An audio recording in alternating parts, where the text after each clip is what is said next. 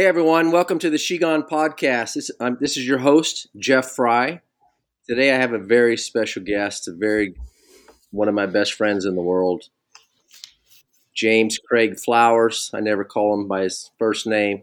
I call him Flowey. Um, Colonel Flowers served 25 years in the Army. He was the founder of Sideline Leadership. He's a keynote speaker, coaching me along in my speaking, budding speaking career. He's also the radio host of the High Ground on the Horn radio station in Austin, the most listened to um, sports show in Austin. And he's an avid hunter, an avid fisherman, and an avid golfer, and just one heck of a nice guy. And it's my honor to introduce to you Colonel Flowers. What's up, Flowey? Fredo. Oh, I'm so glad we're doing this, and uh, it's it's been interesting following all the guests that you've had on, and uh, flattered, my friend, that you would have me on the She Shegone podcast. I love it. Well, I've been wanting to do it forever. You know, I had my original podcast and kind of stopped doing that for a while, and then Dave and uh, Kevin Kernan approached me about doing this, and I couldn't pass it up. And um, very fitting that uh, this week Team USA 18U won a uh, you know won a, I guess the title in their um, tournament, and uh, I thought it was just a perfect time to get you on here and talk a little bit about some of that stuff. We'll uh, we'll touch base on that here in a little while. But I want yeah, congratulations to them. I'm proud of them that they uh, won. I'm proud that they won, Fredo. Me too, buddy. Me too. I, I want to uh, start with how we met each other. And I was looking back at the article today of Josh Holden. It was in 2005. Uh, a mutual friend of ours, one of your college teammates at TCU, Kurt Godby, called me one day and said uh, I knew that I had been a sports agent. I was really the early stages of learning how to be a sports agent with no training whatsoever. And he called me one day and said, Hey, would you be interested in helping an Army cadet try and play professional baseball? And I said, absolutely. I didn't even know who this guy was. I mean, I didn't know who Josh Holden was or his story or situation or anything. And through that process, I got to meet you uh, over the phone, which was strange at first. Meeting, uh, you're the first colonel that I've ever met, and then um, Oh. The next thing you know, I'm talking to people at the Pentagon, at USA Baseball. I'm like, what am I doing? And and finally, you come to to Fort Worth, and we meet at uh, Joe T. Garcia's one evening with all your old teammates. And uh, you know, I got the coin. You taught me about the coin, and next thing you know, I'm going up to flying to New York, touring West Point. I'm at the Army Navy Gala, getting my picture taken with Buzz Aldrin standing on the bench on the sideline for the Army Navy game. And I'm like, what is going on? My whole world changed that day. I was experiencing things I never thought I would have a chance to experience. But through that process, you and I and quite a few other people helped Josh Holden become the first Army cadet ever allowed to leave the Army and play professional baseball. Yeah, he did. A, he was a remarkable athlete, as uh, I think Freddie Benavides, who's a who's now with the Reds, uh, still coaching. But Freddie played shortstop for the Reds and the Rockies for a long time. He was our teammate, our shortstop at TCU. And Freddie, you know, once Josh uh, went to that open tryout, and of all places, Bartlesville, Oklahoma, uh, from Fort Sill. No, let's see, he was was he at Fort Sill? I guess he was. Yeah, yeah. yeah Fort Sill, Oklahoma. Went to an open tryout, and uh, anyway, the the Reds wanted to sign him right away, and of course, when he reported in, and this was the entire back page of the USA Today when he reported into the uh, the U.S.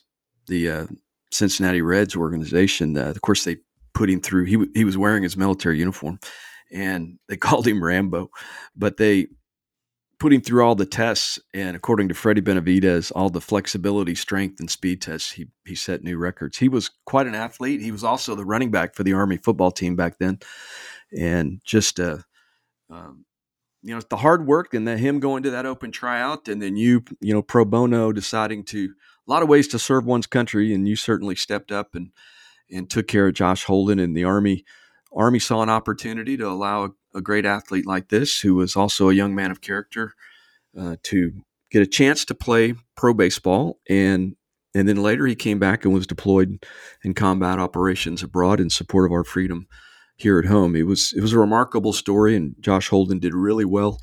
And uh, gosh, he he was some kind of athlete. Hit from the left side, played center field, just moved differently than the other cadets, and it kind of stood out at the time. And so, it's a pretty pretty neat story, and will always be tied together to that. And uh, you know, baseball brings together the relationships that last a lifetime, and that's that's what I love about the game. And there's not a week that goes by that that I don't have a dream of some sort of, of baseball and you know some of those mornings are my best mornings when i wake up and having just had a, a dream about the game and that we love so much that we grew up playing as, as little boys yeah it was really cool um, i forget exactly it wasn't two or three months ago when you came to, to fort worth tcu and you army was playing tcu and you got to throw out the first pitch and josh holden came to town for that yeah, that was a remarkable weekend. You know, I can, if I allow myself, I can get emotional about that. But that that weekend was was pretty neat in that all of our family and and Kirk Saarloos, the head coach at TCU, was you know behind that, and a couple other folks that said, "Hey, you know, I, I had the privilege of coaching, being an assistant baseball coach up at West Point for that magical year in 2005, and um, but I'm required by law to tell you that we swept Navy that year four games to nothing. But uh, we finished 39 and 14, and, and, we had several players drafted off of that ball club. We had our first win in the NCAA tournament and uh, beat beat number five Florida in Gainesville, which was pretty neat. But we um, later got the invite to to throw out the first pitch. Back to your point, uh, that was pretty pretty neat. Out seeing all my old teammates out there and and you and Josh and and being able to do it on my old playing grounds there at, in Fort Worth, Texas, uh, w- was pretty remarkable. they, uh, you and I practiced the day before we went to a gym because it was it was raining so hard that, but I, I, wanted to be sure that I could get it over the plate. I think it was a little high. That's the second first pitch I've thrown out. But you know, someone told me about first pitches, Frito. They said if you get asked to throw a first pitch out, uh, there are three things. First of all, and not that not the don't bounce it thing that you know we hear about with President Bush and Derek Jeter, of course, another great baseball story. But uh, a guy that had thrown out several first pitches from Texas A and M, he told me he said, "Okay," and this guy was a pitcher, and he said, first of all, take a glove with you because that gives you the balance. Make sure that that you warm up, and before you and don't and you've got to go to the rubber you can't throw. You know, my wife, Miss Beth, you know, she was saying, "Honey, you know, you don't have to go up, you know, to the to the pitcher's mound." And I said, "No, I'm." I said, "You kidding? All those guys out in left field that are there that drove in from all over the place, or if I don't go to the I don't go to the mound. You know what I should have done? I should have gone halfway at first and kind of teased him and then walked up to the mound. that would have been fun. But you and I practiced in a gymnasium in Fort Worth the day before. And uh, I, I was not courageous enough to throw the knuckler for the uh, for the ceremonial first pitch, but I was honored to do that. And immediately, instinctively, after I threw the pitch, I immediately turned and went to the Army dugout. And the head coach at the time met me there at the first base line, and uh, we both took our hats off, uh, embraced, and he gave me the ceremonial coin. And then immediately I went over to my alma mater to Kirk Saarloos, who was waiting for me. And it was a neat deal. We went to dinner that night at J- Joe T. Garcia's. My parents were there, and um, I get there were probably 150, 200 people there. And uh, I looked at one of the coaches that was standing there, and I kind of reflected for a moment. And he said, uh, "You know what this is all about?" And I said, "No." He said, uh, "This is about being a good teammate. This isn't about being a, a great player. This is about being a good teammate. And you always remember your good teammates." It was a neat day.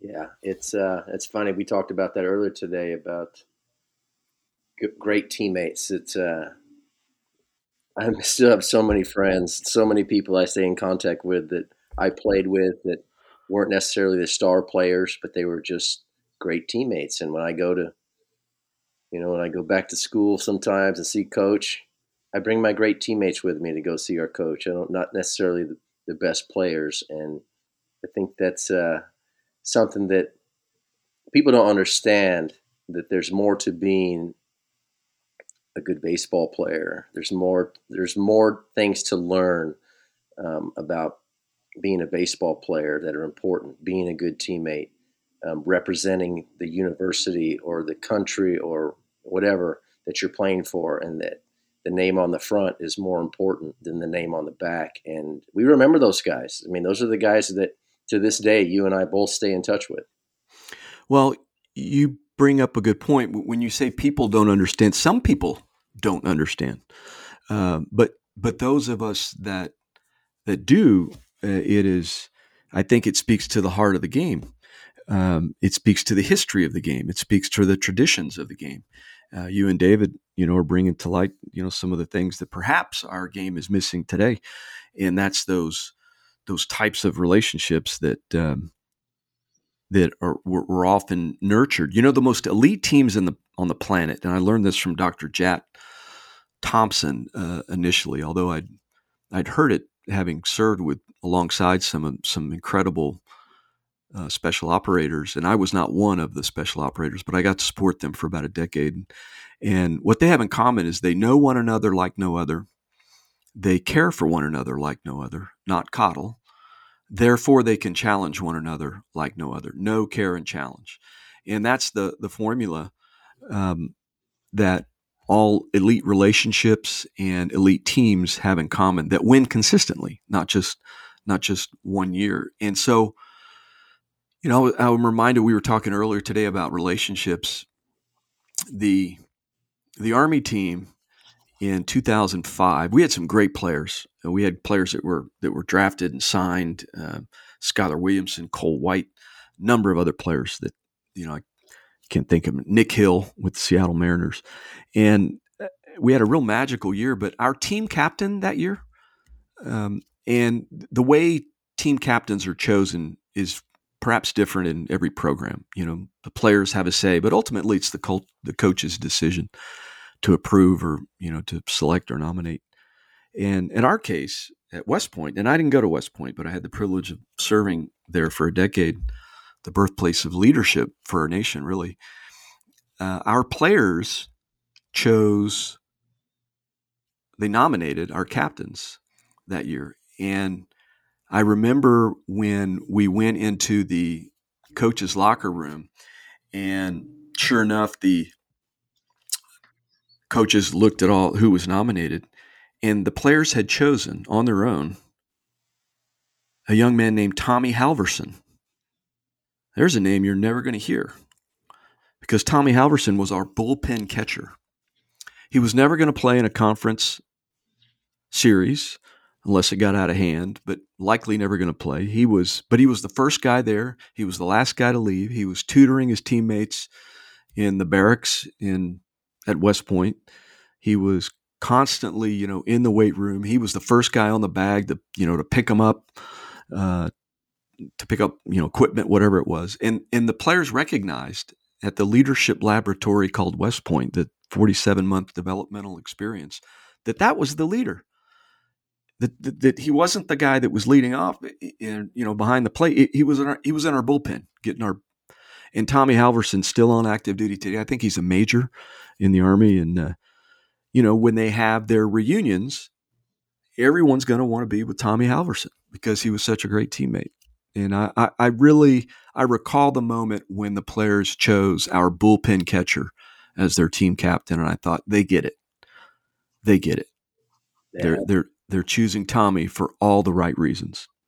Yeah, that's a cool story. I, that reminds me, it just reminded me of a player that I represented from UTA named Mark Lowe, and you know I got a call from his college coach to come see him. He was going to be a guy who's probably going to get drafted, and I went and saw Mark Lowe pitch, and you know he he looked the part. He was still in mid nineties, and but what I noticed the most was as soon as the game was over, he went and grabbed a rake and started working on the mound. While a lot of other guys were over there talking to their girlfriends or just kind of being lazy or trying to stall until somebody else grabs a rake. Mark Lowe, the best pitcher on the team, went and grabbed a rake and started working on the mound because you know after those games, I mean, it takes a good thirty minutes to to get that field ready for the next day, and that was the thing I noticed about Mark Lowe, and I represented Mark Lowe his entire career. Played ten years in the big leagues and number of years in the minor leagues, but that was the one thing that I noticed. This guy went out there ready to work, and I noticed how his teammates treated him. They loved the guy. You know, once a year, the All Blacks rugby team come to the Anderson Rugby Complex along the banks of the mighty Hudson River at West Point, and they train. And what they're training, they train character, they train behavior. And they're arguably one of the most physically talented teams of any sport, the All Blacks rugby team. Um, but they're training behavior. And, you know, when I speak as part of you know our company sideline leadership i talk in the area of character reps just like physical reps but a physical rep is develops you physically. We have to practice to play that game. No matter what sport it is you have to practice physically. And a physical rep develops you obviously physically. But it's all it's not always the right time to do a physical rep. We have to rest we have to recover. We may be nursing an injury or but a character rep on the other hand develops your character and is always the right thing to do. And when the All Blacks would come to West Point, I would often go down and kind of observe them from afar and watch how they behaved. And one of the things that they their traits on among their team is first of all they know one another like no other, they care for one another, therefore they can challenge one another in that order. Average teams, by the way, have it just the opposite, Frito. I'm in a position of authority. I'm the best player. Therefore, I can tell you what to do. And I'm going to act like I care for you. And I'm going to pretend to know you at the annual Christmas party. That's how average, that's how by the majority of teams behave. But elite teams have it just the opposite. They know one another, care for one another, then they can challenge one another. And the All Blacks, part of their character, their behavior training is they're never above the broom. That's what they say. They're the first on the broom, meaning when they're done with a, practice or a contest, they're the first ones on the rake, on the broom, cleaning up, sweeping up. And they, all elite teams have that in common. And that's how they're able to win consistently over and over and over again, is because they've repped behavior and they've practiced it and they call out poor behavior. And our game, baseball, you know, has such a long history and, you know, karma has a way of, you know, the ball tends to find you and it always pays you back. And our our game has such a long tradition and such a history that that it rewards great behavior. And the year that I coached at West Point was a remarkable one, remarkable one in that that George Steinbrenner, when he was alive, he financed the entire Army baseball team to come to train with the New York Yankees every year for for 10 or 12 days over spring break and he covered everything from soup to nuts and he didn't want anybody to, to know about that. He didn't want credit for any of that. He just did it as his way of serving. And i never met george steinbrenner but he had evidently gone to a military high school at some point in his life somewhere around west point but uh, the one year that i uh, recall the most was we we finished practice early and we're training right alongside the Yankees and the, the big league teams over at the big ballpark, but the, you know, single A, double A, triple A, they're all right there in little, you know, the four leaf clover ballparks in Florida. And we finished early. It's funny, I remember the sidebar. Bucky Dent was like standing right on the other side of a chain link fence. I'm like, oh, there's Bucky Dent. And we're, we're, we're practicing. But we we finished early. So we had about 15, 20 minutes. And I walked over to where I think the single A, may have been high A team was practicing. And there were wooden bleachers. And I just kind of sat there on the wooden bleachers for a moment. I was by myself, no one else was around. And they're all in Yankee pinstripes. And the coach, who I don't recall, had them all lined up at home plate. And he said, Okay, gentlemen, today we're going to we're going to practice home run trots. And as soon as he uttered those words, the body language of these young 18 to 25 year olds, I'm guessing, who have underdeveloped prefrontal cortexes, meaning part of the brain that's responsible for emotions and decision making. They start, you know, kind of moving around like, okay, this is going to be great. I'm going to make this all about me. And they're kind of rehearsing what they're going to do. And then the coach says, we're going to do this three times. Now, you're representing an organization that's won 27 world championships. You are part of this organization, and we expect you to one day hit a home run. And when you do hit a home run, you have certain implied tasks that are associated with that home run. The first one is we're not here to show up the opponent, a worthy opponent who is also professional baseball player.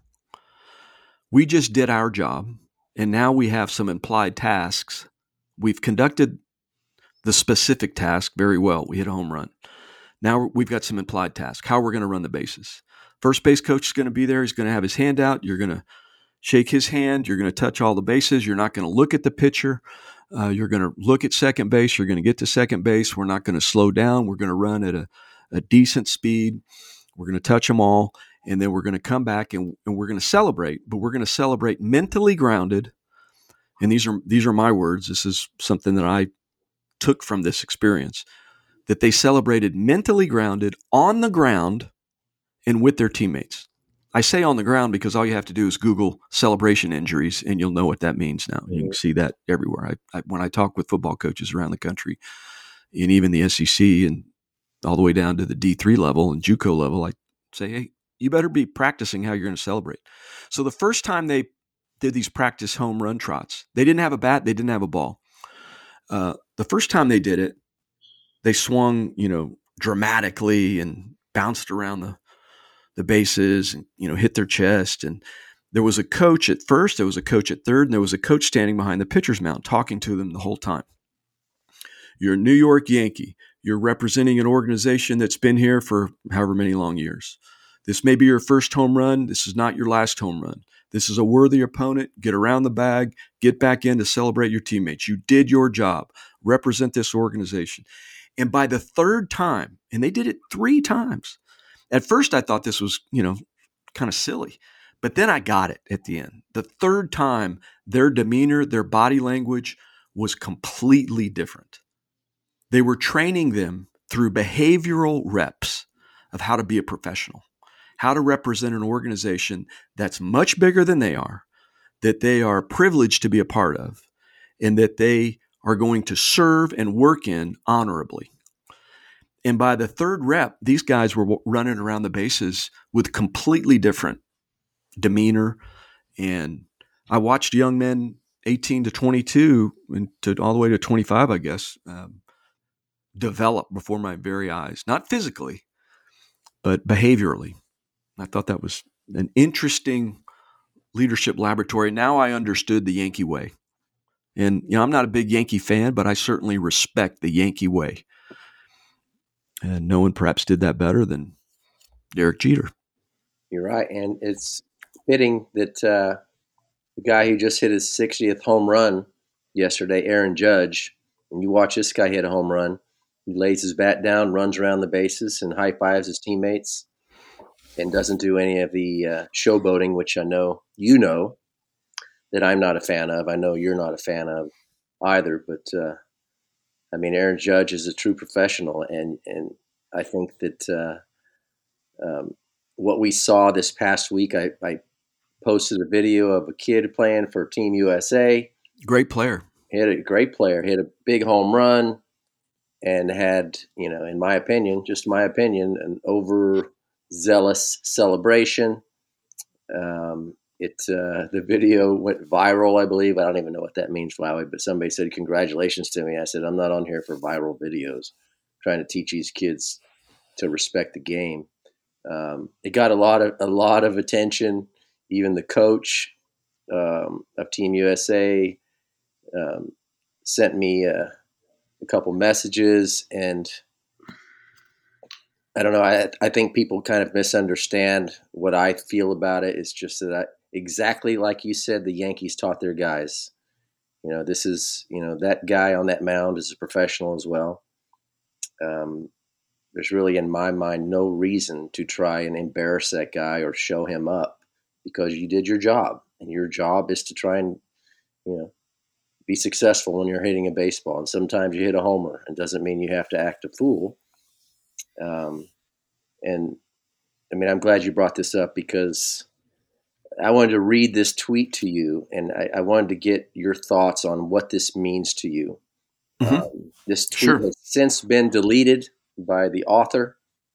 It says, "To every man and woman who has served or is serving our great country, today's under 18 World Cup gold medal was for you. You would be proud to stand side by side these 20 young men. They defended their country today with honor, dignity, and respect. Hashtag, well, then there's American flag, hashtag for glory. And when I saw that tweet, I was like, I don't, I have to ask you um, because of, of your military background and your history. Um, you know what a tweet like this means to you because to me it's a slap in the face when there are men and women out there risking their lives for our country to keep us safe keep our you know our way of life and to compare an 18 year old team winning a baseball game is defending our country i really thought it was obviously in poor taste because it's since been deleted what what would you what do you think about when people say things like this well, it's it's it's a little. They represented our country. Uh, certainly, they were chosen to participate in an 18 under league. I shouldn't say league team to represent the United States because of uh, extraordinary talent. I I'm making an assumption there. I don't know other than the watching the one man hit the one young man hit a hit a home run who's looked like really a great player. Um, and they represented the country, whether they represented the country honorably or not. That's you know for others uh, to judge. But defending the country is is a lot different than representing the country uh, in in the in the Olympics. And uh, defending the country is is is very different than that. And when you hear football players, you know, specifically football players talking about, you know, this is war. Well, it's just you, you got to put yourself in their shoes. Maybe to them it is, but those of us that have served understand the, the differences. And uh, I would love to work one day with that ball club or the Olympic team. You know, I was in the 84 Olympic trials and I remember thinking, you know, I'm, I was probably one of the only ones that was involved in ROTC. Uh, there was only one ROTC member at TC that played baseball, so I have to say I probably was the only one uh, in the 84 Olympic trials. And I remember thinking that I'm not playing for myself right now. I'm playing for the opportunity to get the, maybe get the chance. It was naively because I didn't have the talent to make the squad. That was the squad that had um, players that you would you would recognize. I think Pete Incaviglia was on that team, and um, who else? Robin Ventura and Mark McGwire. but I think two players got selected, a pitcher and a shortstop out of our little Olympic tryout. But I I'm I'm glad they won. It's good. Did they win honorably? I don't know. I mean, uh, there there are men and women in the, the military who win but haven't served honorably. That's why we have dishonorable discharges. Um, you know, did they did they serve honorably? Well, well, that's for you know others to decide. They certainly won, and you know, congratulations to them winning the the gold medal. Um, when I saw that one video, I thought, wow, what a huge opportunity, a blind spot perhaps for him to go through a leader development experience that you and I perhaps one day are going to put together where we can actually train behavior. And one of the second and third order effects of poor behavior on the fields of friendly strife, as Douglas MacArthur said. Um, you you empower your opponent uh, many times, and you can really lower yourself in, in below the the thing that you've just won just by your behavior, how you behaved after success, and you've got to actually practice and rep how you're going to behave when you're successful. And you also have to practice how you're going to behave when you fail. Our game is one, obviously. The cliche is real. It's a game of failure. Uh, I use videotapes, short clips when I go out and, and work with coaches. And one of them I use is a, a game, a baseball game between Texas A&M University and Indiana, played in Austin. And one of the great, arguably one of the best players in the country, uh, drafted very high, still playing pro ball, uh, struck out. And it was a poor at bat. And I've got the video clip. It was a poor at bat, and he puts his head down, kind of slams his bat. The catcher drops the ball. He does not run to first. And he's almost literally dragging his bat back to the dugout. Well, this is one of the best players in college baseball. And he's about to pass a so-called a so-called family member, a teammate. And he's sitting on some intelligence that he just gathered through that experience, that at bat, that he could pass on to his teammate, his family member. And instead, because we haven't practiced and repped how we're going to behave when we fail, uh, he just walks right by his teammate. Now let's look at the the second and third order effect of that behavior on the pitcher. That pitcher for Indiana, he may have just thrown a pitch that he's not capable of ever throwing again. And he's looking at the best player arguably top five players in the country, dragging his bat back to the dugout. Suddenly, that pitcher may think, well, gosh, if I just struck him out, maybe I'm capable of throwing that same pitch again. And now you've given him more confidence. Our game is one of confidence and experiences. And, and now that you've, you've empowered that opponent with confidence. And one thing about our game is it'll it'll pay you back very quickly if you don't behave uh, honorably in success and in failure.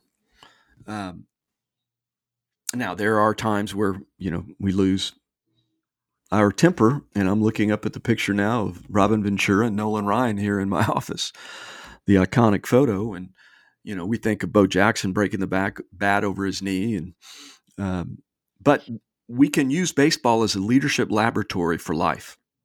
One thing about baseball, those those of us that love the game so much, is it stays with you forever, and you, you wonder if you if you did, you know, very few players can say, "I know that I played the very best that I possibly could."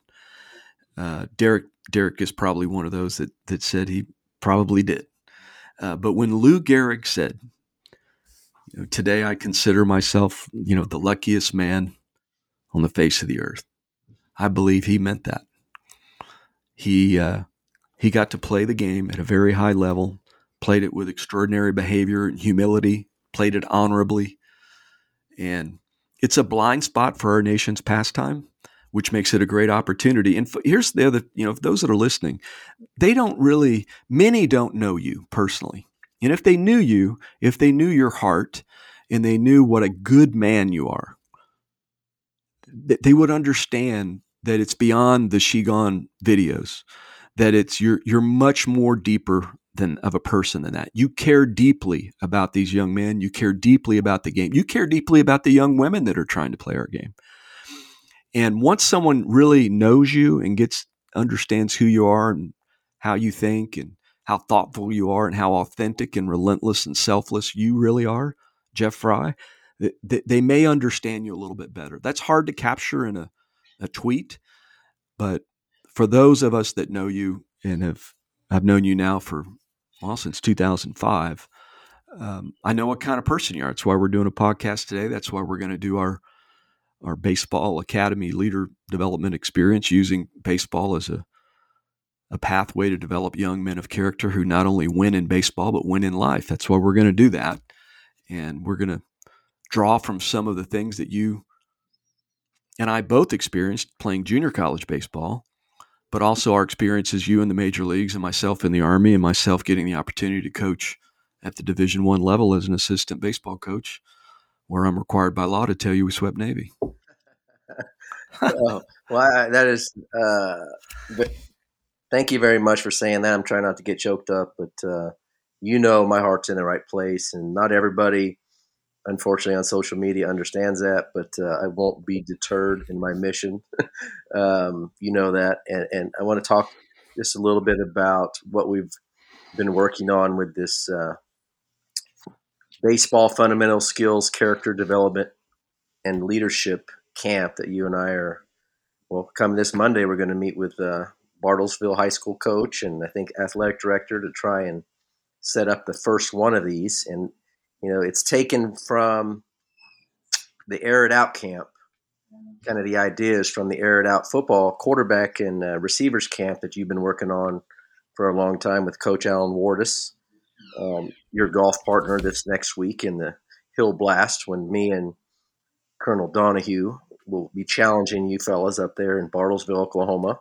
That's going to be a good time. But uh, I mean, I'm really excited because when I filled in for you that day, or those two days, two of the longest days of my life, by the way, um, at the Air It Out camp where you were hanging out in Vegas with Godby, um, I uh, I really noticed and had people coming up to me that I'd never met, and I said, "Yeah, this is really nice, you know, really cool deal." And they're like, "Yeah, but it's not the football; it's the other stuff. It's the leadership stuff. It's the teaching these young men and, and um, about character and leadership." And I, I think this these kids these days, these teenagers we have these days, need it more than ever, and I, that's why I'm really excited. Um, to be putting this together with you. There's nobody in the world I would rather do it with.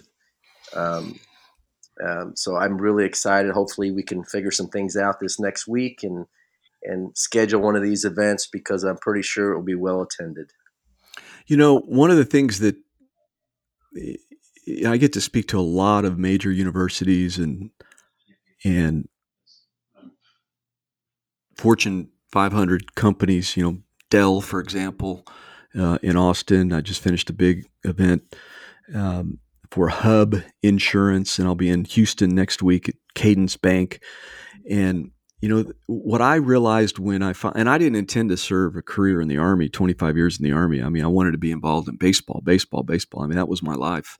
I wanted to serve, get out, and then go be a baseball coach. Well, I ended up having to get an opportunity to do that, but only later in my career. But instead, perhaps there was another reason um, that I was led and drawn to stay in the military was perhaps build and learn uh, how to teach the game, how to teach behavior, the experiences with those unique, most elite teams on the planet, so that one day perhaps we could do this. And you know, I'll tell you, at Notre Dame, I had the privilege of working with Notre Dame a few years ago, and Brian Kelly, who's now at LSU, uh, we had just finished, I was working with another company, and we just finished looking at some reports on some of the players. And Brian Kelly said to me, uh, um, Will you address the team, the football team? And I said, Absolutely. I said, When would you like to do that? And he said, 20 minutes. Well, um, I had not started the company sideline leadership yet. Um, I was so we're we're literally walking down the stairways, and I hand Brian Kelly my my phone, and I put my hand on the play like a champion sign. I go, I've, I've obviously got to stop. And he goes, I understand. It's just me and Brian Kelly. And he takes his camera, my phone and takes a picture of me by that sign. The next thing I know, I'm standing in front of the Notre Dame football team. And so I rambled on for, you know, 20 minutes, 30 minutes about, you know, how some of the most elite teams on the planet behave and to win. And when I finished and I walked off, Brian Kelly looked at me and he goes, That's what you need to be doing. And I thought, wow, no one's ever said that to me before. So since 2016, I've been working with corporations and athletics programs and athletics directors and head football coaches and all around the country, some in the SEC, some in the Big 12, uh, all across the country.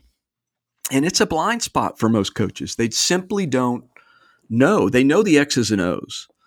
But he, here are three questions that the most elite teams on the planet ask when they are recruiting when they are assessing, selecting, and then going to develop the most elite members of the world to be on the most elite teams in the world. They ask three questions Can they do it? That's the first question. Are they tactically, are they physically able to do it? Can they do it? The next question is Will they do it? Do they have the discipline? to do it. And then the third question is perhaps the most important Will others do it with them? Can they do it? Will they do it? Will others do it with them? And if there's ever a hesitation or a no, no matter how talented that person is, they simply can't serve on that elite team. They can go serve in the big army, they can go play for somebody else, but they can't be part of the most elite teams on the planet. They may be physically able to do it, maybe they're disciplined enough to do it, but if others will not do it with them, if there's a no to any of those questions, they're not selected. And that formula, obviously, has worked.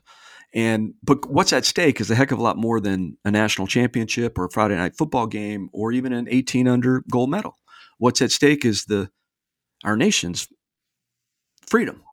And we're not going to play with that with these guys who are among the and by the way there's no one even close on the planet than these guys they are extraordinary and i was i was honored privileged to get to serve with, with them for a brief period of time and you're going to be playing golf here and next week with one of the the ones that uh, probably one of the best in the in the country. Um, not at golf but i'm, uh, going to tell him you said that. he, he was a green beret and uh, just a great he was a, a, great guy. And then and then to get to go up to west point and and teach uh, and coach and serve as one of the directors up there, that there has to be another reason why all of that happened. And perhaps it is bringing us to this opportunity to work in a game that we love most in teaching character and baseball uh, in the game that we love so much because eventually you're going to take your last at bat whether you're Aaron Judge, Jeff Frye, or myself. You're going to take your last at bat. And what you're going to be remembered by, some stats, yes, but mostly is whether or not you were a good teammate and how you made others feel when you were around them. Did others do it with you? And that stays with you for a lifetime. And I, I found that to be a blind spot once I retired from the Army in 2012, which creates a great opportunity for those who are interested in not just winning one gold medal, but sustaining a program that will consistently produce young men of character and young women of character who win, not only on the fields of friendly strife, but also in life. And, you know, MacArthur, I should give the whole quote. MacArthur said, On the fields of friendly strife are sown the seeds that on other days, on other fields, will bear, will bear the fruits of victory. Uh, Douglas MacArthur, uh, pretty re- remarkable leader in our nation. And I'm I'm sitting here with two baseball cards in front of me, Frito, that uh, mean a lot to me. They're so unique, and I just sent them to uh, these two baseball cards to Johnny Carrabba. If you've been if you've been to Carrabba's restaurant, the original Carrabba's in Houston, Texas, you know what a great place that is. Uh, and Johnny Carrabba is a great man of character who just delivers not only excellent product, but he he cares deeply about those members of his team. He knows them, he cares for them, therefore he can challenge them without any issues. And Johnny hosted Miss Beth and I for our 33rd wedding anniversary down in Houston a few weeks ago. And you know, what do you get a guy like Johnny Carrabba? Well, I'm sitting here in in my little home office here with a lot of baseball memorabilia around me I'm looking at you know a picture here of George Bush and Nolan Ryan and George Bush Senior uh, on my in front of me framed, and then of course the Nolan Ryan, ben, Robin Ventura photo, and then all the baseballs that we had from our from our run uh, at, at, Army, to include uh, our first win in the NCAA tournament ever for Army when we beat South Alabama uh, eight to five, and then we were eliminated by Auburn, but we got beat three to two, by the way, by Florida State on a home cook call that I'm still not over. I was a lieutenant colonel at the time, coaching first base, and anybody was at was at that game. There was a, a double hit down the line, and we had two runners on, and the ball was six inches fair, and they called it foul. Oh. Now I'm a lieutenant colonel, active duty, and I'm coaching first base. I coached first base during the games, and I had the outfielders during the during the week and threw some BP. I'm left handed. And when they called it foul, you could hear the crowd just go completely quiet. And Florida State is a place where they don't get quiet, and it was sold out. It was game one. We were the number four seed. Florida State was the number one seed. So I took my hat off, which was the signal to the head coach that the call was missed. And then I walked out to beyond first base and straddled the chalk line and just had my hands on my knees with my head, my hat off in my left hand. And then I slowly got up and walked back to the coaching box. This is a funny story. And if I would have said one word, I would have been tossed and I would have been on the flight back and no, no telling what would have happened. I probably wouldn't have made colonel in the army.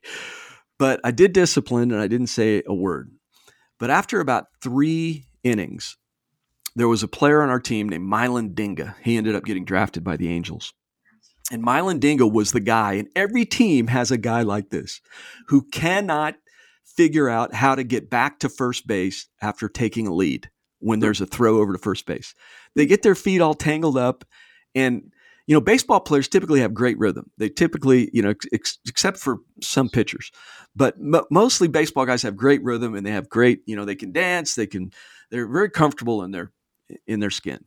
Well, Mylon Dinga was very uncomfortable in his in his skin when he took a lead at first base, getting back to the bag, and we get picked at first, and I mean we're cleanly picked, and Blue goes safe, and of course the crowd goes nuts. So I kind of walk out and kind of have my head down, uh, kind of towards Blue where he can, you know, the ump where he can hear me. And I, I say, well, I go, that's helpful, but we're about halfway where we need to be. and, uh, and after the game, we got beat three to two on a, uh, an unearned run. And, the coach from Auburn who was in the stands came down to me and he said, I don't know how you didn't lose your mind on that call. And I said, Well, I, I simply could not. First of all, what good of that would that have done? And then it would have been then it would have been about me, an active duty lieutenant colonel, you know, arguing calls and getting thrown out of the game. So um, it was it was tough. But I, I, did tell the umpire later again. I said, you know, these young men are going to be uh, soon deployed abroad defending your freedom to make a better call than that. and uh, he just said, I know, I know. so he knew he missed it. And the, and the, game was on TV. So I can't imagine what it was like to see that on television uh, and see that that call was missed so badly. But, you know, that, that's our game and uh, love our game. But uh, back to these two gentlemen, these two baseball cards. So Johnny Carrabba, you know, what am I going to, how am I going to thank Johnny Carrabba besides a handwritten thank you note? Well, I sent him two baseball cards. This is the, they're both by Bowman. This is the 1952 Larry Yogi Berra. 1952 Yogi Berra card. It's number it's number 2. Or number it was number 1 in the series. It was the number 1 card. And I also sent a player that you may not be familiar with. Also 1952 card, Bobby Brown. Now, why Bobby Brown and Yogi Berra? Well, these two New York Yankees insisted on being roommates whenever they traveled with the New York Yankees. I met both of them, by the way. In 1972, the New York Yankees came to play the West Point Cadets. I, my dad was stationed at West Point, and my dad went to college with Jerry Grote at Trinity University in San Antonio. And Jerry was the catcher for the New York Mets. So Jerry took me in the locker room and I got to meet Willie Mays back then. Folks may remember Willie finished his career. He finished his career with the New York Mets, and so I'm in the locker room. Ed Kranepool. You know, we won't go through the whole roster, but uh, the manager of the Mets back in '72 was Yogi Berra. So I met Yogi. It was fascinating, and I was just a little boy. I was seven years old or something. And in 2018, I met Bobby Brown, who was Yogi Berra's roommate when they were on the road. And Bobby Brown got up and said a few words at our TCU baseball banquet in Fort Worth, Texas. And his first words were, My comments will be very brief because I have to go to the bathroom. then he said, You know, Yogi Berra was reading comic books in our room, and I was reading medical journals. So, what do you know about these two New York Yankees besides winning World Series and being roommates on the road. Well, Bobby Brown hit 279, very similar to what you hit when you played in the majors. What'd you hit, Frito? 290? Allegedly. Yeah, I think you're on record. Your baseball card says 290, I think. But Bobby Brown was reading medical journals. Yogi Berra served in the U.S. Navy. Bobby Brown served in the U.S. Army and became a doctor, a cardiologist, a renowned cardiologist who saved many lives in World War II. So here, two great baseball players who both served in our military are insisting on being roommates. And Bobby Brown passed away in 2021. He was 96. I think I met him when he was 93. And so I sent those two baseball cards, Bowman, 1952, Yogi Berra, and Bobby Brown, to Johnny Carrabba, who loves baseball. And I wrote him a letter and said, This is why these two cards are being sent to you. And he wrote back immediately. He said, Today I had lunch with my father.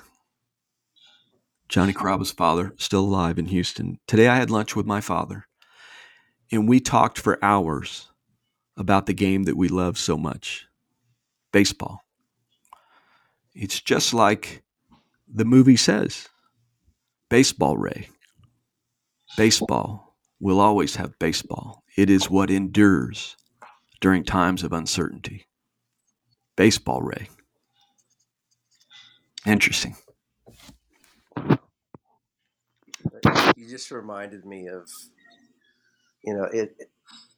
I really enjoy doing nice things for people. I love sending. Whenever I see things on social media and people reach out to me, I'll say, "Hey, you know, can I send your son or daughter an autographed picture, or can I do something nice?" It just makes me feel good. I don't know why. Uh, more people don't do it, but it makes me feel good. I don't want anything from it. Just I want to do something nice for people, and being that we're you know almost a year from the last hill blast that we played in Bartlesville that's coming up this week. The I golf tournament, yeah. Yeah, I remember going up there last year, and uh, Colonel Donahue was um, showing me all his memorabilia, and he had uh, you know big hockey guy. He's actually from Boston, and um, you know big Boston Bruins fan. He's showing me all these things. He's got this Bobby Orr stick, and he's got this, and I was like, "Where's your Where's your Bobby Orr jersey?" He goes, "Oh, I don't have one." And I said, "Well, now you have one." He goes, "What do you mean?" I said, "Just so happens that when I played for the Red Sox, we had a lot of these charity golf tournaments, and I would go to these events and you know buy a, a, a Dan Marino jersey or a, I, I bought so many different jerseys. Uh, Grant Hill, uh, Terrell Davis. I bought so many jerseys and hockey sticks, and I was not a big hockey fan. And I just so happened to buy a Bobby Orr jersey at one of these. I think it was a Tim Naehring golf tournament, and uh, I knew that that jersey would mean so much more to Colonel Donahue than it does to me. It's sitting in my closet at home. It's nice keepsake, but it really doesn't have much meaning to me. And uh, I remember you were getting ready to come to Fort Worth, and I said, and maybe go down to Austin see Jamie Frazier. And I said, hey, come by my house. I want to give you something for um, Colonel Donahue. And you came by the house, and when you went back home, you delivered it to him, and he made a video. You made a video of him putting it on.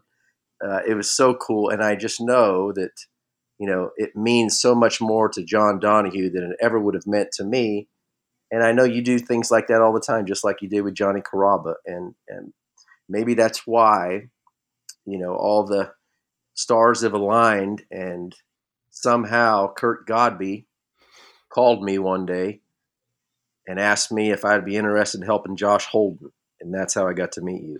Well, baseball brought us together, my friend. It's going to keep us together, and you know, you know why we love that is because you know dopamine dopamine is a natural occurring chemical that we get when we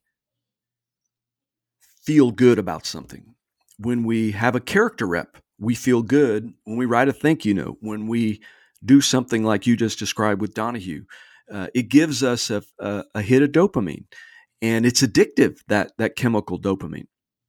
And when we rep behavior, when we practice good behavior, we get a hit of dopamine. And nowadays, dopamine is is being manufactured through social media. People, young young people, minds that are underdeveloped still, that prefrontal cortex uh, is still underdeveloped. It won't fully develop for young women till about 24, 25, and for young men about 25 as late as 27. They, they get hits of dopamine from from likes from getting likes. Do I got 100 likes? Do I have? And so they're getting a hit of dopamine from something that's really not real. It's uh, something that's not tangible and not not not long lasting. And in our day, uh, we got our hits from dopamine. You know, when we grew up learning how to play the game, whether it was, you know, for me in San Antonio while dad was in Vietnam or wherever it was in, in Germany or even in junior college. And we have to talk about our junior college days, Frito. That's but, coming up, buddy. That's coming up next. but so, you know, where do we get those hit of those hits of dopamine? And I would suggest that perhaps the more we rep character, the more we train how to behave when we're successful, celebrating mentally grounded, on the ground with your teammates, that there is a competitive edge that will allow us to achieve unbelievable results that we're not even aware of. And the training that I had, you know, in the military and those that I trained with, and then the opportunity to coach and teach up at West Point has really, hopefully, uh, and you and I getting brought together by a young man who played the game extraordinarily well. You know, maybe we'll have an opportunity here to to serve uh, our nation, our states, you know, in another way uh, through baseball. So I see David has something that uh, want, yeah. wants to bring on. I had uh, Jeff and I talked quite a bit about the responsibility and the role of the adults involved with these kids, whether it's recruiting or coaching or just parents. And I love the phrase behavioral reps. I think that's a phenomenal. I mean, it puts it right in perspective.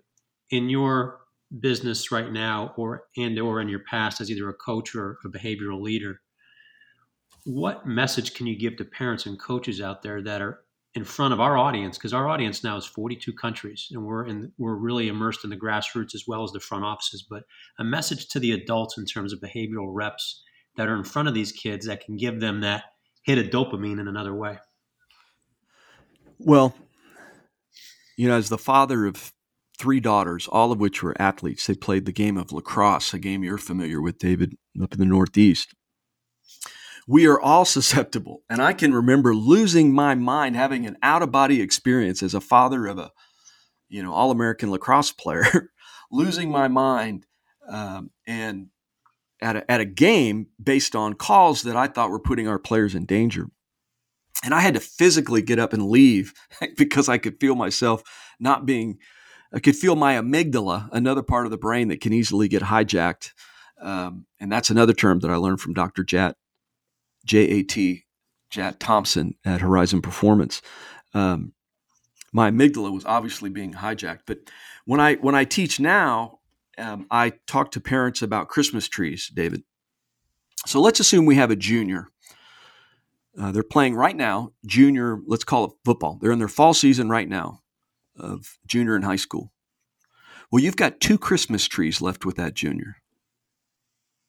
That's it. And once they leave home, they will have spent nearly 90% of the time that they're going to spend with you in an average lifetime. So, those that may be listening now that have children in the ninth grade, you have got 10, 11, you know, you've got four Christmas trees, three, you know, earlier, and you can do the math. If you've got a senior, you've got one Christmas tree left. How do you want that experience that we know is either going to end or go to play in college, which is rare. The best thing that we can do as parents when our children, sons and daughters, are competing in athletics or even in the band or in anything, in dance, is, and this happens to be true, is when they're when we pick them up from practice or pick them up after a game or they come home from a game that we watched, is to say this we sure love watching you play. That's it. Cody Hodges, who led the nation in passing for Texas Tech University right after Cliff Kingsbury, Sonny Cumbie. Cody Hodges was a remarkable athlete. Had a twin brother. They both were incredible athletes out of West Texas. And Cody tells the story coming home one day after Texas Tech got beat. Mike Leach was his coach. And Cody Hodges comes home, and before he can even get out of the car and shut the door, his dad is breaking down the game for him. And Cody puts his hand up and says, Dad, I've got 11 coaches at Texas Tech breaking down the game for me. When I come home, I, I'm not here for to see another coach. I'm here to be with my dad. And from that moment on, Cody's father, who's no longer with us, passed away two Thanksgivings ago. He fundamentally changed how he interacted with Cody. And Cody had a cup of coffee with the Tennessee Titans. But so many times we get caught up in, you know, the winning, the behaving, the scoring. Uh, that, that we get, we we our amygdala gets hijacked, that part of the brain that's responsible for anger and frustration, fight or flight. That we forget that we are so happy just to see them compete. We sure enjoy watching you play. Coach Wardus always says, after you tell them that, then ask them, do you want a cherry lime soda or a Coke icy? That's it. That's all you say. You know, when you look at Archie Manning, you know, during the recruiting of, you know, his sons, he would fall asleep during the meetings. He was not going to get involved in that. Um, and I, I know a little bit. You know, Archie Manning. I've talked on the phone a couple of times uh, when I was up at West Point, and Stan Brock, who played in the NFL for a long time, was offensive lineman, and and he would talk about how what a great leader of of men Archie Manning was. It doesn't surprise me that he's raised you know young men and probably had a hand in raising grandsons as well, young men of character who not only win in football but also in life. But that's the best thing we can say, David, is we sure enjoy watching you play. Most parents, most parents, when their sons or daughters walk in the door, they ask two very predictable questions How was your homework? And do you have, uh, how was your day? And do you have any homework? Those are the questions. How was your day? Do you have any homework? And for boys, 16, 15 on, they're going to mumble. They're always mumbling. And, and by the way, now they've got a $1,000 device that belongs to you in their hand and they're looking at it. And so you go, How was your day? And they go, Do you have any homework? And and their day wasn't fine, and they do have homework. And so the other parent comes home and says, Hey, how was David's day? And you know, the mom or dad or stepmom or grandparent, whoever it is, says, Well, he said it was fine. Does he have any homework? Well, he said no. And then we yell upstairs to David three or four times. He doesn't answer. So one parent or grandparent goes, storms up the stairs and opens up the door. And there's David sitting there in his bed with headphones on doing homework. And we say, Hey, we've been calling you for dinner for the last 20 minutes. I thought you said you didn't have any homework. That's what you told your mom. Well, he says, Dad, this is just, you know, French vocab. Well, that's homework. Now you get your rear end downstairs and let's have a nice family dinner. Well, that started because we asked the wrong questions. When they come home and we see our young daughters and young men come home after practice or after school, whatever it is, we should not ambush them with, How was your day? Do you have any homework? They've got to go to the bathroom. They're hungry. They're tired. And they're on that $1,000 device that belongs to you that you should have 24 hour access to. And so we have to frame the conversation, David, a little differently than we have in the past. We have to think, we have to be situationally aware, we have to be self aware, and then we have to take an action. Those three things situationally aware, self aware, and then we have to take an action different from the average, which represents the majority. And we have to understand that they're they got to go to the bathroom, they're hungry, they're tired, and they're on a thousand dollar device that they're trying to catch up on, that trying to get a hit of dopamine. And the best thing we could say at that time is, I'm so glad to see you. Nowadays, that happens to be really true. I'm so glad to see you. Take a few minutes to go to the bathroom, get something to eat, get a little rest, catch up on your phone, and then let's have a conversation. That fundamentally changes that interaction completely. But that takes discipline on a parent or whoever's in the house, household, you know, running the the home. That takes discipline. It takes a little bit of practice. It p- takes a little bit of training. And hard, easy to say on a podcast, really hard to do when you're in the, the heat of it all. Because the default is, how was your day? Do you have any homework? Which are going to get you the same two responses that we gave our parents when we were asked those two questions. So, how many Christmas trees do you have left? That's one thing to take note of. And just know that once they leave home, they win this thing. The, the buzzer goes off and they win this thing. They leave the home, and once they leave home, especially young men, they have spent 90% of the time they're going to spend in an average lifetime with the family, however that's described. So there are some, you know, great books that you can you can look at that I, you know, anchor to often when I'm doing some of the training and speaking, but uh, it's it's it's something you really have to to work at. And how we communicate, how we communicate is remarkable. I'll tell you a story. Do we have time for uh, David? How are we doing yeah, on time? Yeah, yeah. I remember our our daughter um, when she graduated. She went to Texas A and M University, and now she part owner of a company called Rev Gum. It's a sugar free caffeinated chewing gum. That's it's this thing's taken off. In fact, it should be in every major league dugout. I mean, it's each piece of co- uh, gum is equivalent of one cup of coffee, and it's sugar free. And it was founded by a young man who my daughter went to high school with. Went to the University of Texas. He was a diabetic, but and so we wanted caffeine without sugar. Anyway, he uh, she our daughter was up in Chicago initially working for PepsiCo, and it was a significant emotional event getting her in an apartment in Chicago. But we got her settled, and Miss Beth and I flew back to the, the great state of Texas. And our middle daughter, Annie, she sends a picture of her apartment, her first adult apartment. She's 22 at the time. Here's here it is. I mean, it's bed is made, clothes are up, pictures are hung, all that stuff. She sends it on our family text, group text. And Miss Beth, who I love and adore, her immediate response on the family group text with the first photo that we get from Chicago was take a steamer to your dust ruffle. Now, right away, I'm thinking, oh man, that is not going to inspire further communication from Chicago. That we we we didn't intend to, and that's the other thing about the most elite guys, most elite teams on the planet. Their intentions do not matter. They either hit the snooze button or they did not. They they make the decision the night before when they're going to get up. So when the alarm goes off, they turn and put their feet on the ground and get up. Their intentions don't matter, only their actions do. Well, Miss Beth did not intend to have that type of communication or that effect on that family text. But what she wrote, the action, was could be detrimental to further communication. And so right away I had to come in and go, man, what a great room. I can't believe how, you know, how well organized it is. And I didn't even notice your dust ruffle was wrinkled. What is a dust ruffle anyway? But the, the point is we've got to be a little more thoughtful.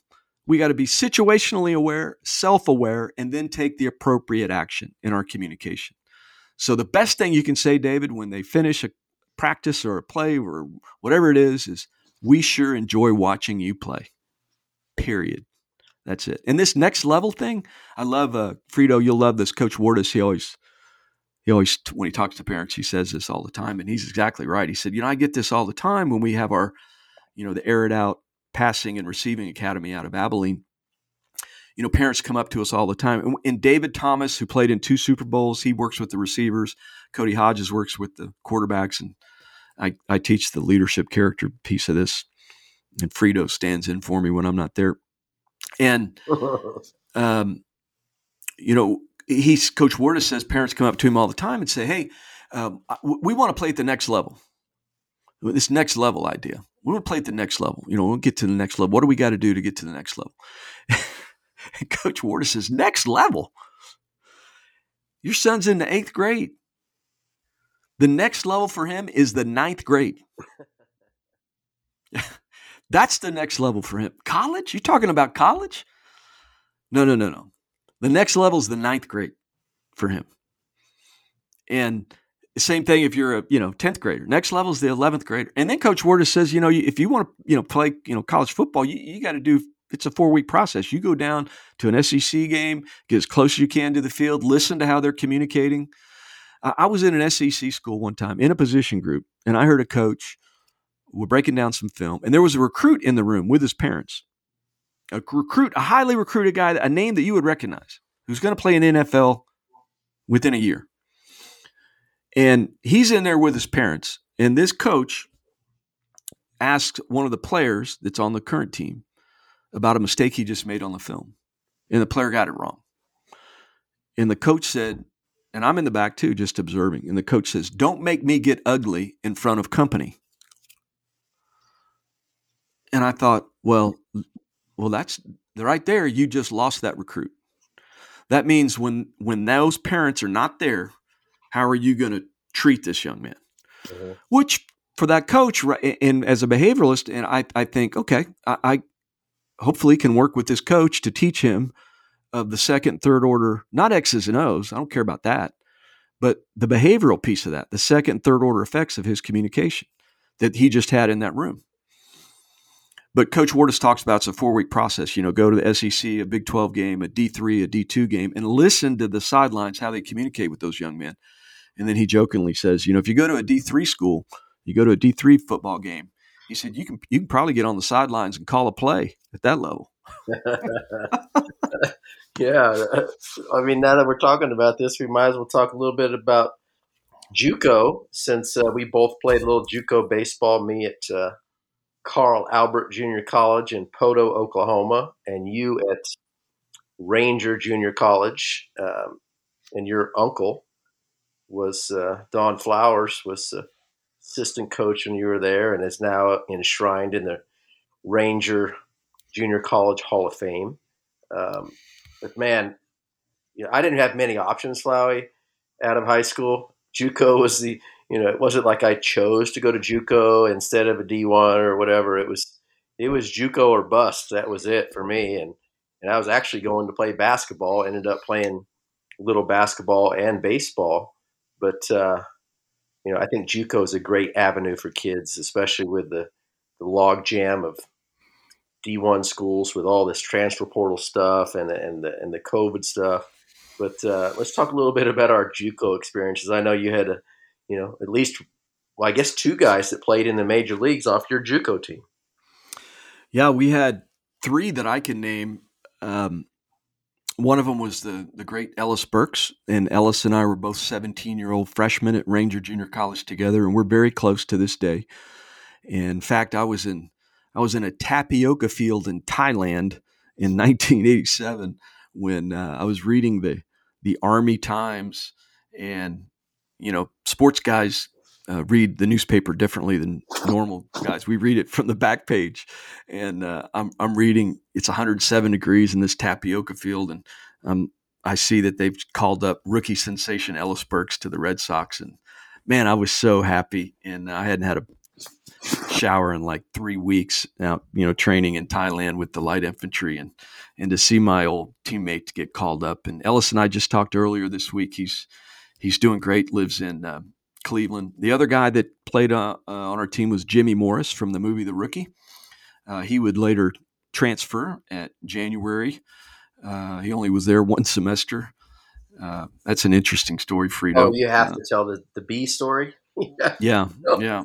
Love that and, story. And the other one was Mike Smith, who pitched for the Baltimore Orioles for a long time. Um, but there was a, you know, junior college is a great opportunity that a lot of folks look down on and don't realize how special those times are. And your story is a one in a million remarkable story, Jeff Frye, but there are so many more like yours. Ellis Burks is is another one.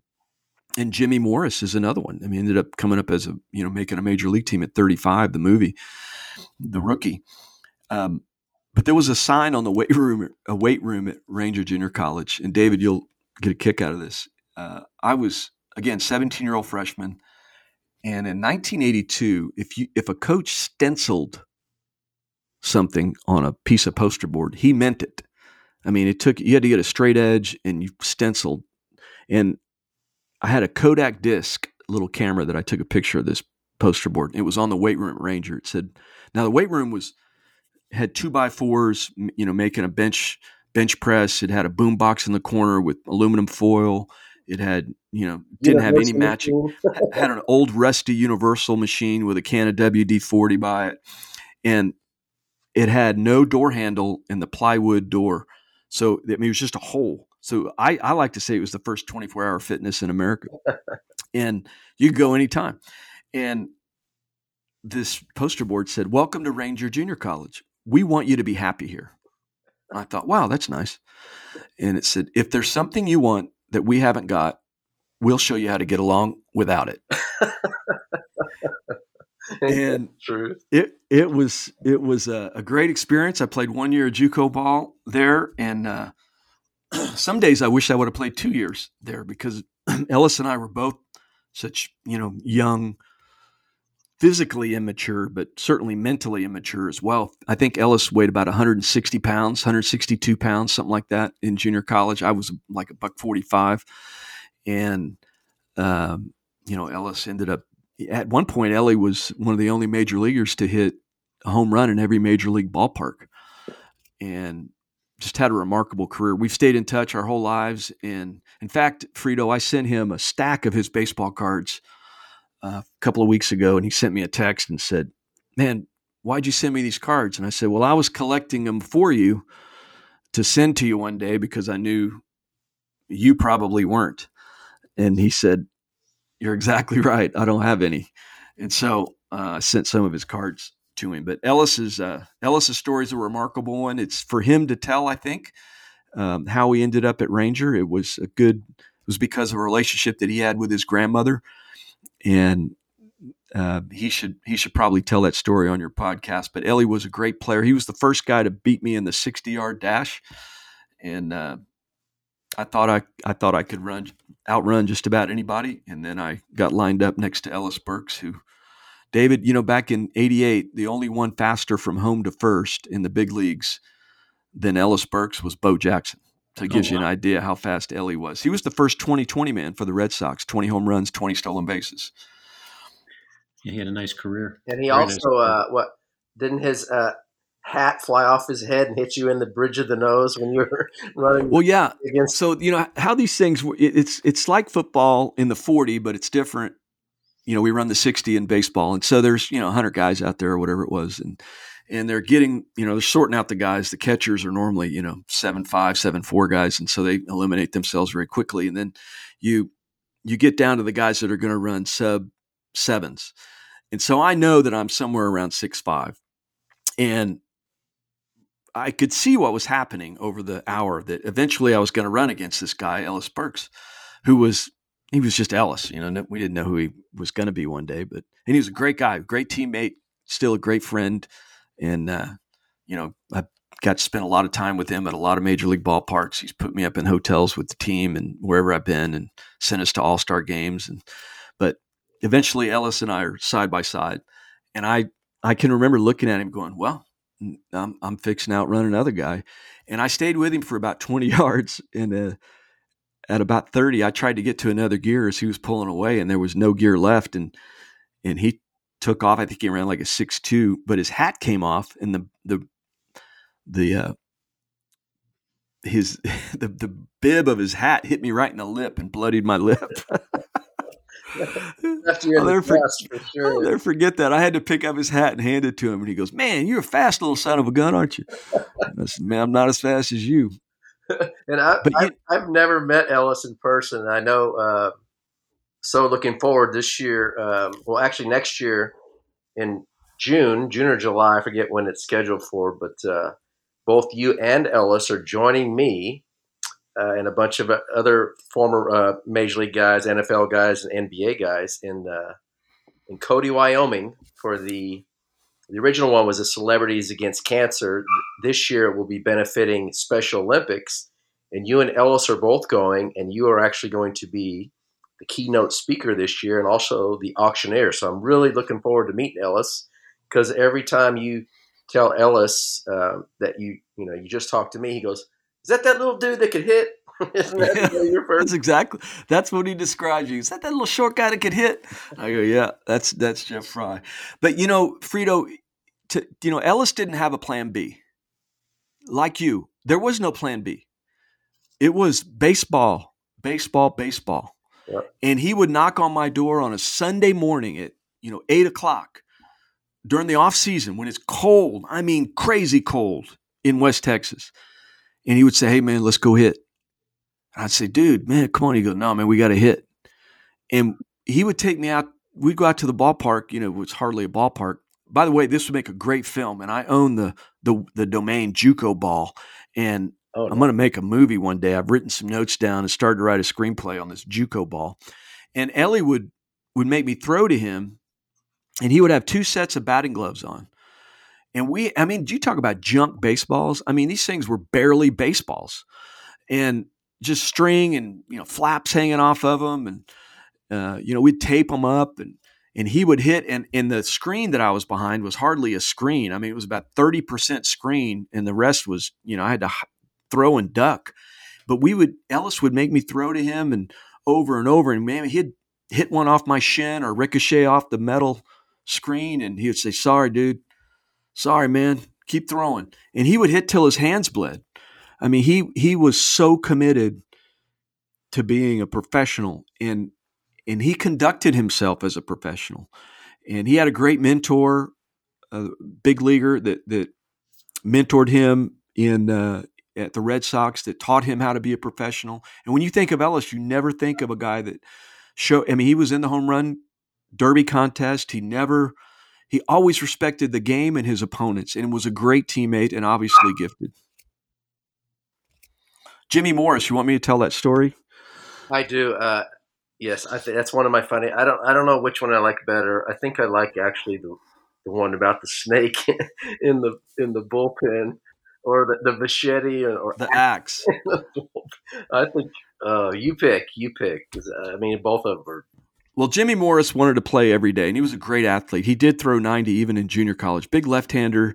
I loved his glove. It was a heart of the hide Pro 6 model glove that I somehow ended up with at TCU. But he, not his glove, but I finally got one. But he was he was an incredible pitcher.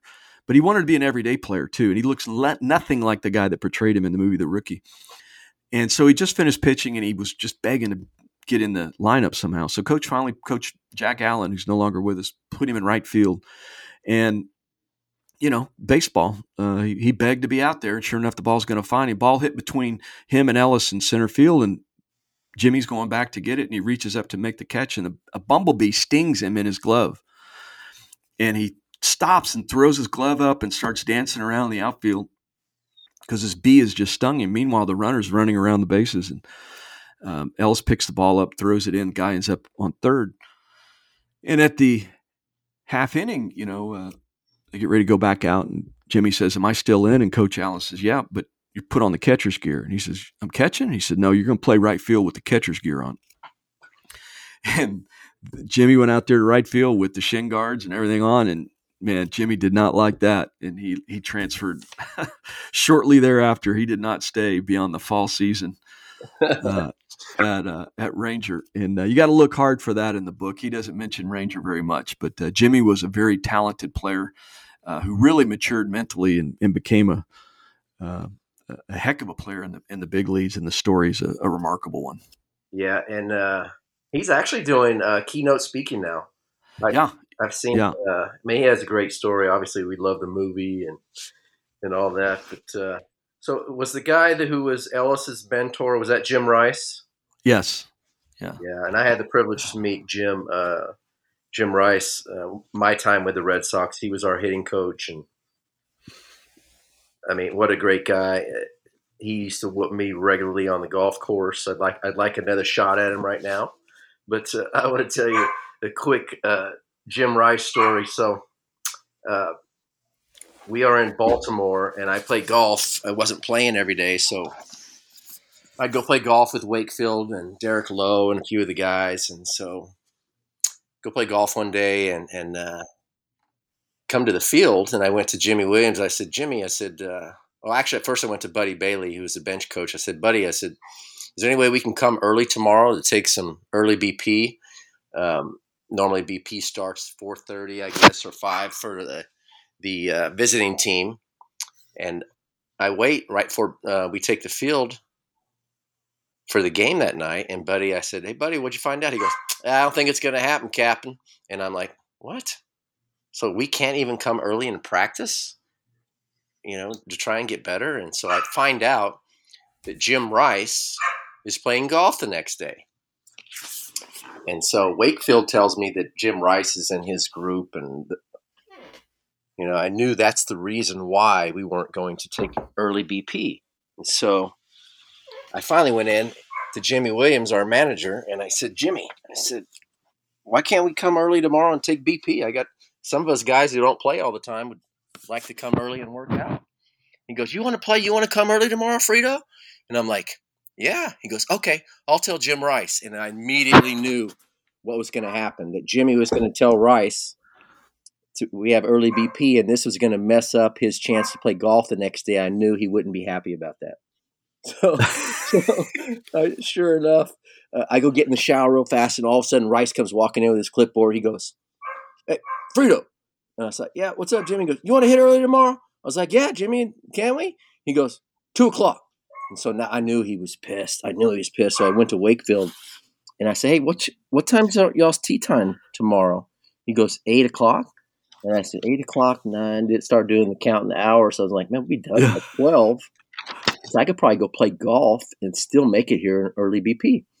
So sure enough, I went to the golf course in Rice's place.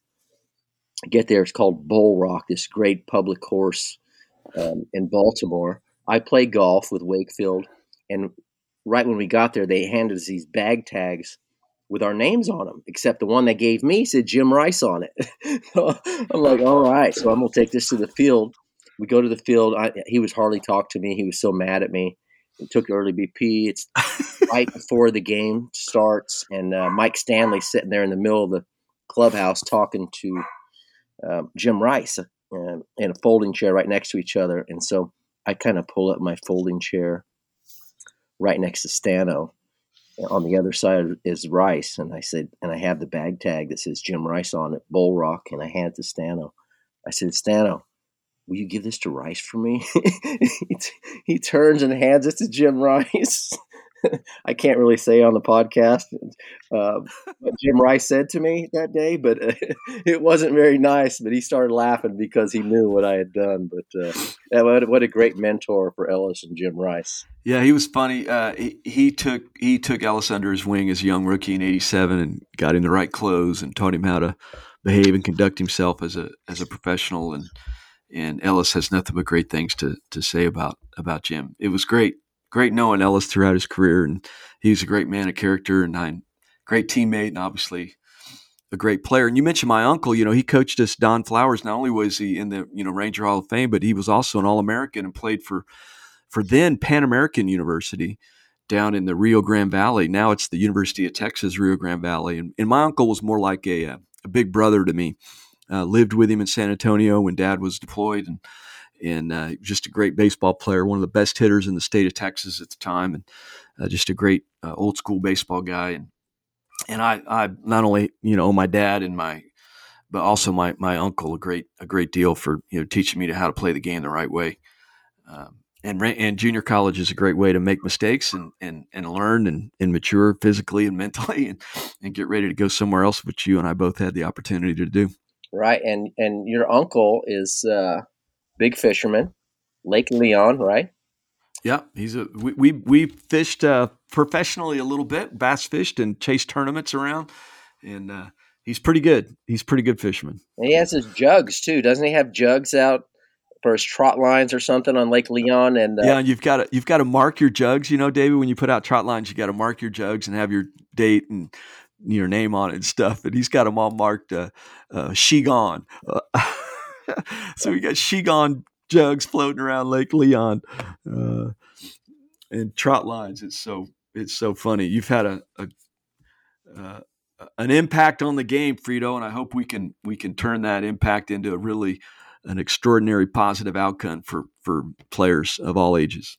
I uh, thank you, buddy. And uh, you know, one last thing I want to add is that uh, one of my good friends uh, is a special assistant to the GM of a Major League Baseball team, and he called me yesterday and said, "Hey, I I want to uh, get with you. I want to get some shirts, some Shegone shirts uh, for our coaching staff in AAA because um, our pitching coach and his wife and all the other coaches are huge Shegone fans. So he's going to meet with me on Saturday so I can give him some uh, Shegone T-shirts and you know the the Shegone thing, like you know all about it. It, it just kind of came about accidentally and.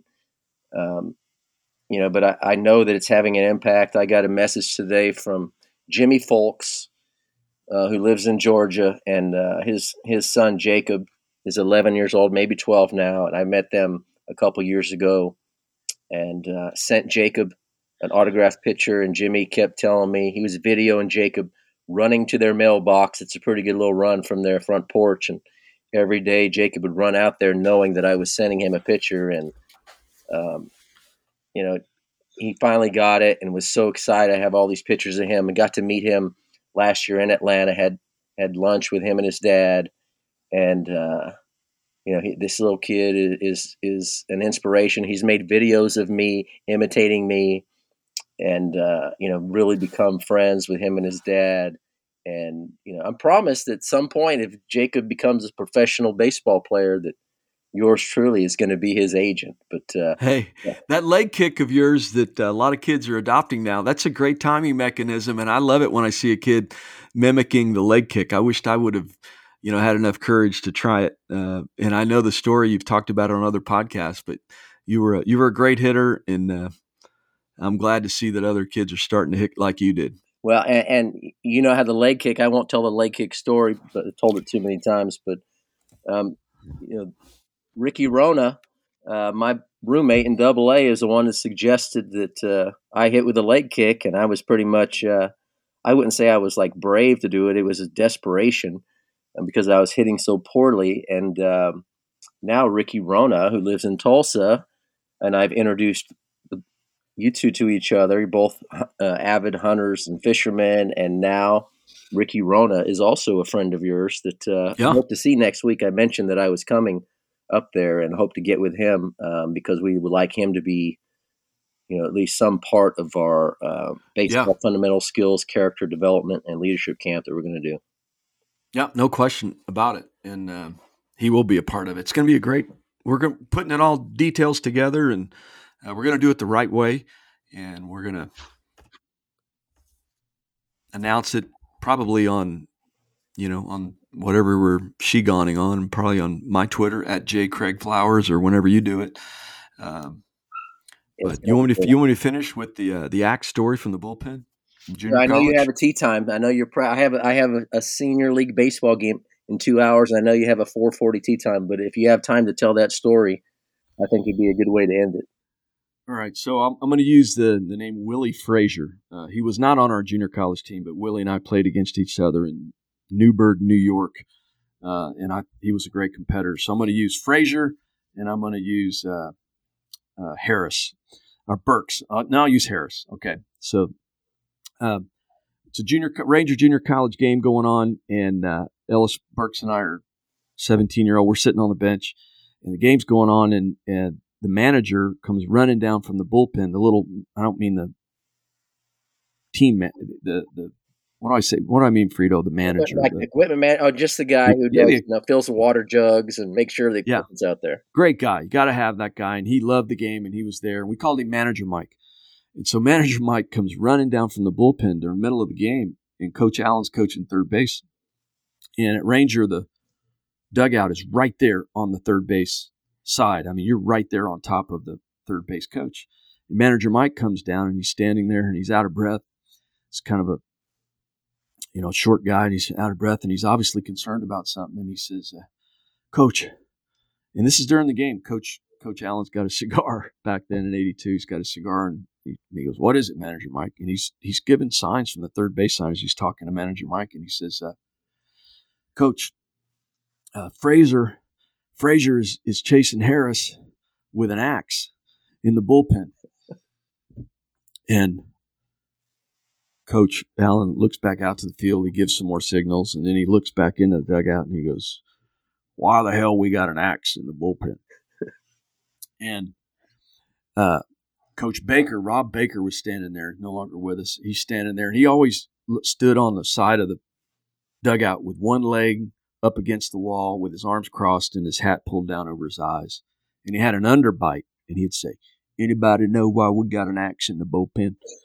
And every junior college team has a pitcher, typically a left-hander, who's been playing junior college ball for like eight years. And we had one of those. His name was Jamie Price, and I loved him. And he looked like the guy that uh, he looked like KC and the Sunshine Band when KC and Sunshine Band was younger. So he looked like Casey, and he's in the back of the dugout. Um, and the Red Man representative, the guy that reps Red Man chewing tobacco, pulls up in an El Camino, and Ellis and I are just sitting there on the bench eating sunflower seeds, and he pulls up and walks right into our dugout with a case of Red Man chewing tobacco, which today, I mean, you can't imagine this stuff. And it's like he had done this every game because he had his own parking spot right behind the dugout. And so he takes a case of Red Man into the back of the locker room, which is connected to our dugout. And game continues on. Manager Mike's still standing there. And Jamie Price comes out and he's loading up a bunch of Red Man in his you know, getting a chew.